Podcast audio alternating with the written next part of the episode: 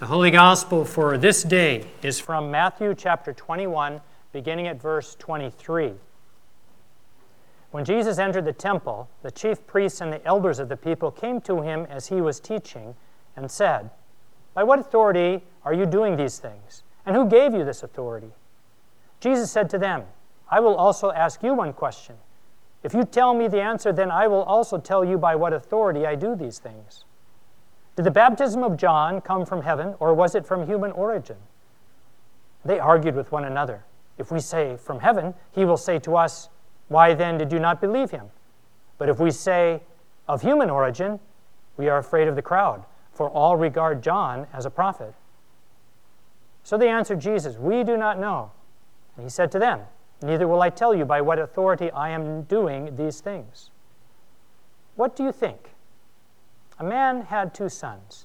He went to the first and said, Son, go and work in the vineyard today. He answered, I will not. But later he changed his mind and went. The father went to the second and said the same. And he answered, I go, sir. But he did not go. Which of the two did the will of his father?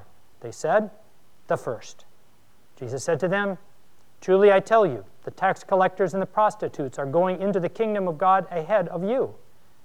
For John came to you in the way of righteousness, and you did not believe him. But the tax collectors and the prostitutes believed him. And even after you saw it, you did not change your minds and believe him. Holy wisdom, holy word, thanks be to God. Please be seated. Grace to all of you and peace from God, our Creator, and from our Lord and from our Savior, Jesus the Christ. Amen. Let us bow our heads in prayer. Blessed and holy God, we praise you for this time of worship. And we trust you when you say that where two or three are gathered in your name, you will be in their presence.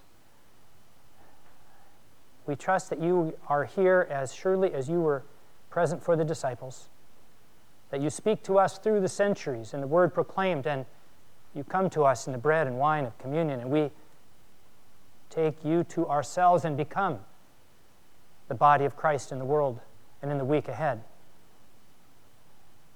And that you will speak to the world through our voices, and that you will serve the world through our hands. In your holy and most blessed name we pray. Amen. Well, as you know, Jesus often used parables to teach something about the life of faith. And today's gospel reading is a perfect example of that. We have a parable where Jesus is speaking to his disciples about faith. He tells the story of a father who has two sons. He tells one son, Go into the vineyard and do the work of the vineyard. And the son says, No, I'm not going. But then changes his mind and goes and works in the vineyard. He tells another son, Go into the vineyard and do the work of the vineyard. And this son says, Yes, I will go, but does not go. Jesus looked at his disciples and asked them, Which of these two did the will of the Father? And the disciples' response was, The one who went into the vineyard and worked. Jesus smiled and knew that he got his lesson across about a life of faith.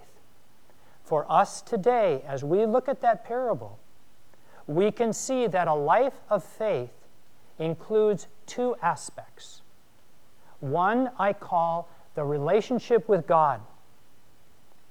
It involves listening and discerning God's voice for us, like the disciple or like the uh, two sons listening to the voice of their father. We do that through our study, through our worship, through our prayer life. The other aspect of faith is serving in the world, going to work in the vineyard, like the son who actually worked. So, in a sense, we are called in your and my faith life to have two parts, like each of those sons. Part of our faith life is listening to the voice of God in our life and where we are to go into the vineyard.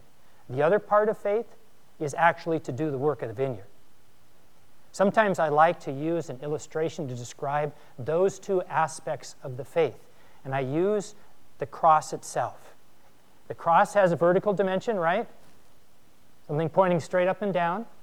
And I have that as analogous to our life in relationship to God, our discernment, listening for God's voice in our life. The horizontal dimension of the cross symbolizes our life in community, our life in the world, our work of the vineyard. Now, I said in the announcement time that we are a church that's now 500 years old as Lutherans and started in the Protestant Reformation. Martin Luther was steeped in discerning the voice of God. What was God saying to him? He studied and studied and studied.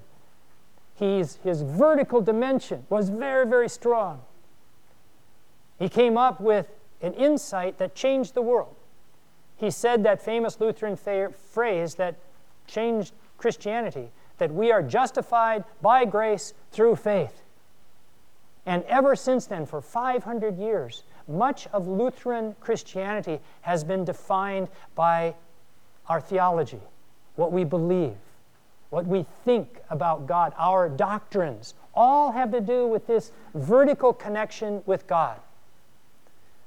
Lutherans have always emphasized education from our preschool age all the way through graduate school. We do so here at this church. We have an extensive Sunday school program which is going on right now. We have a confirmation program that lasts three years. All Lutheran clergy in this country are required to have four years of college education plus four years of graduate school education. All part of trying to discern the voice of God, listening to what God has to say to us. And we do so with discipline, hard work, and insight. So we have traditionally been strong in this vertical dimension. And we are, at 500 years, celebrating our identity as Lutherans. What about the next 500 years?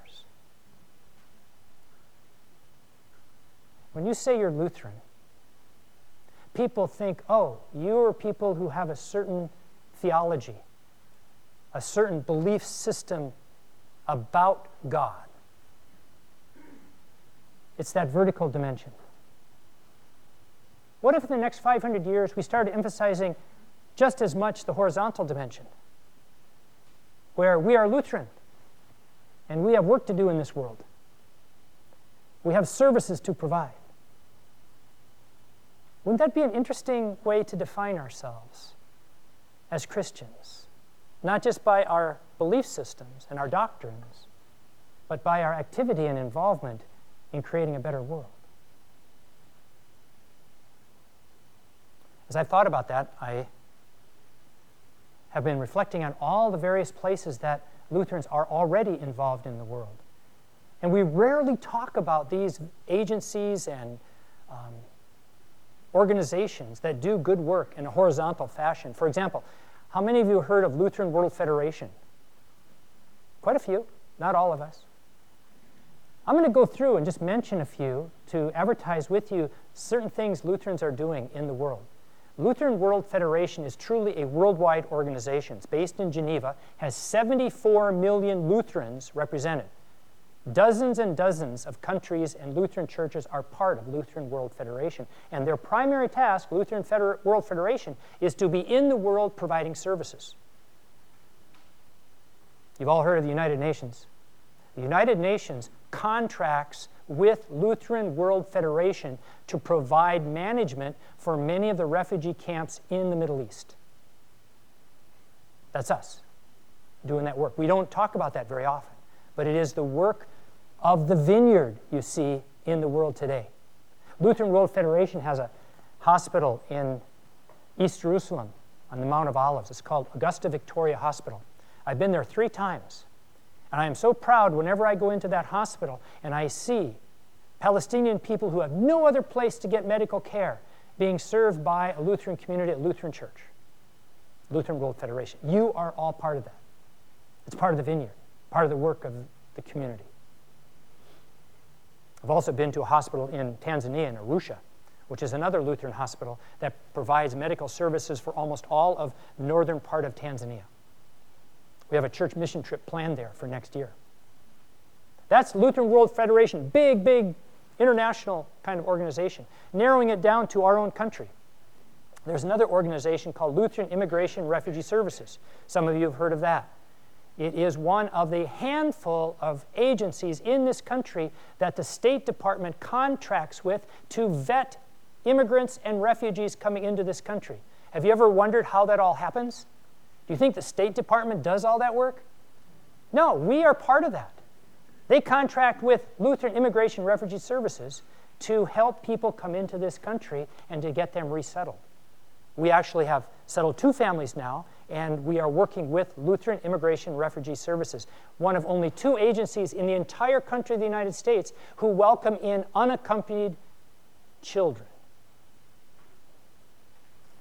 Anya Hellman, who used to be a member of our church and now a pastor up in North Lake in Kenmore, she and her husband just welcomed a child from Eritrea, used to be part of Ethiopia, into their home through Lutheran Immigration Refugee Services. I'm mentioning all of this because it's part of that horizontal dimension of the faith.